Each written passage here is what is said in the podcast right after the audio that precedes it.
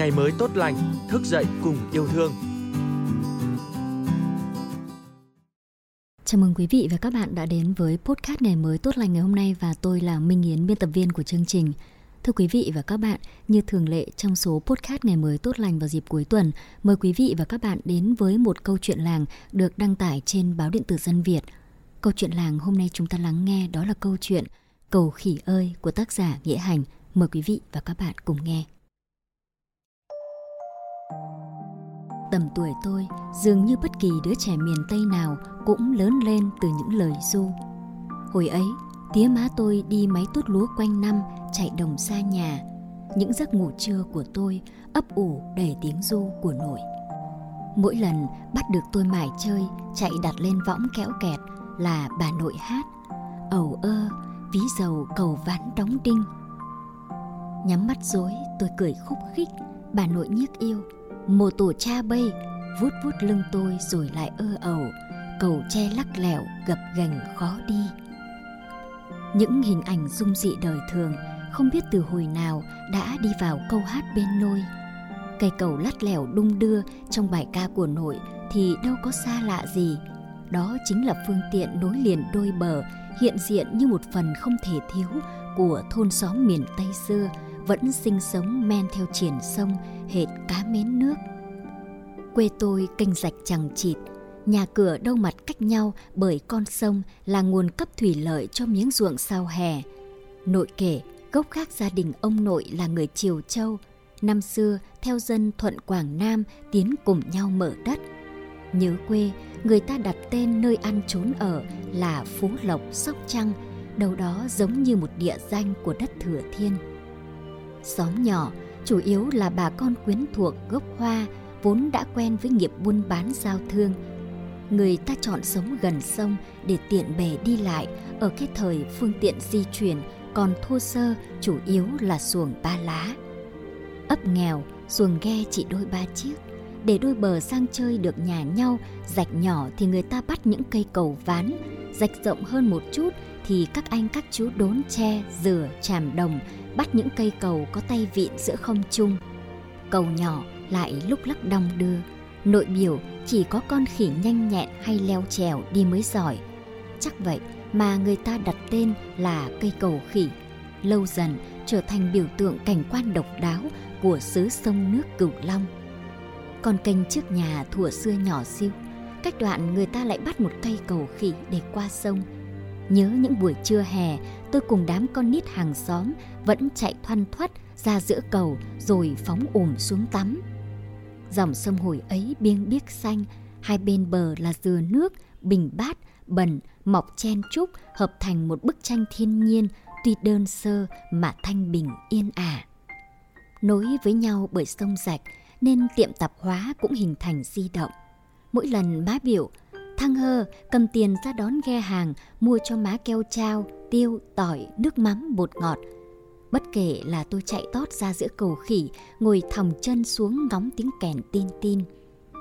Chỉ cần mũi ghe chờ tới chân cầu là tôi nhảy xuống, lanh lẹ mua hàng theo lời má dặn. Dư vài trăm đồng bạc, có khi đủ mua một phong cốm gạo, bịch bánh quay trèo hay vài cục kẹo me, thứ quà vặt tuổi thơ tưởng là ngon nhất trần đời, không có gì thay thế được. Cây cầu khỉ coi xương sầu xấu xí, nhưng lại thường là nơi trai tráng thanh niên dẫn người thương ra hò hẹn. Những chàng trai cô gái ngồi vắt vẻo trên cầu tâm tình, thuận chân đá nước trêu ghẹo mấy đám lục bình trôi lơ đễnh trong những đêm trăng sáng cũng vui. Lỡ giữa chừng bị người lớn bắt gặp, không muốn bị đòn tét đít thì anh con trai nhảy ồm luôn xuống sông núp vào kẹt lá.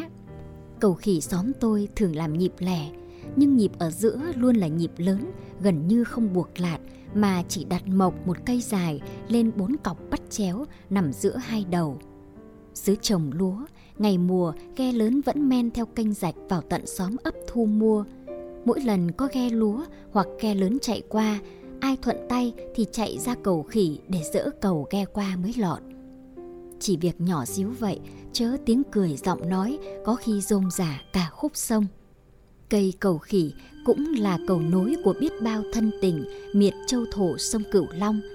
Mặc dù ngăn sông nhưng không hề cách trở, giữa người với người, tình làng nghĩa xóm vẫn đong đầy thắm đượm. Nhớ hồi ấy, bà dì tôi bên kia sông, bà nội chỉ có duy nhất người em gái ruột này sau mấy chục năm ra đi từ đất sen hồng xuống xứ sở chùa vàng kiếm nguồn sinh kế rồi ở lại. Nhà bà dì có nhiều cao và một vườn trầu tươi tốt. Bà dì mù lòa nhưng cứ cách ngày là ngóng đôi mắt trắng dã qua bờ bên này sông gọi. Thằng hờ đâu, qua bà dì lấy mấy ốp trầu về cho bà nội nè con. Nghe tiếng gọi, tôi tạm gác trò vui, phủi tay đứng lên, chạy tót ra bến nước, bước chân chéo qua cầu khỉ, lấy chầu về cho nội. Đến lượt ở nhà được món gì ngon là bà nội réo. Thằng hờ đem con cá lóc nhất này qua cho thím bảy nấu cháo cho bà dì con. Là tôi lại nhanh nhảu chạy đi.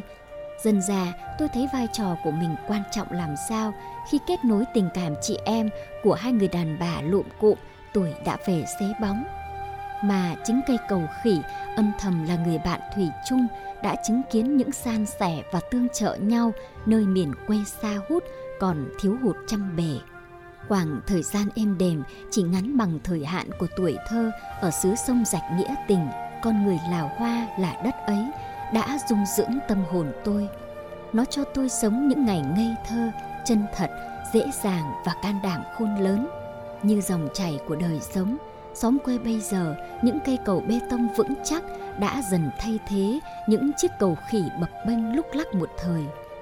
Nhưng điều đó cũng đâu thay đổi được ký ức của biết bao thế hệ người bước qua cây cầu khỉ để vào đời, rồi đi đến hiện đại tiện nghi. Cây cầu khỉ có nói gì đâu, nhưng đã tròn phận sự, đã tự trầm mình. Gỗ mục, đòn cầu có khi âm thầm trôi theo dòng nước. Mà nội bây giờ cũng đã xa ngút ngàn xa, đâu còn réo gọi tôi đi qua cầu khỉ đưa đồ, đâu còn hát du ầu ơ ví dầu về một cây cầu gập ghềnh lát lẻo. Chỉ có nhiêu đó mà sao cay mắt quá, cầu khỉ ơi.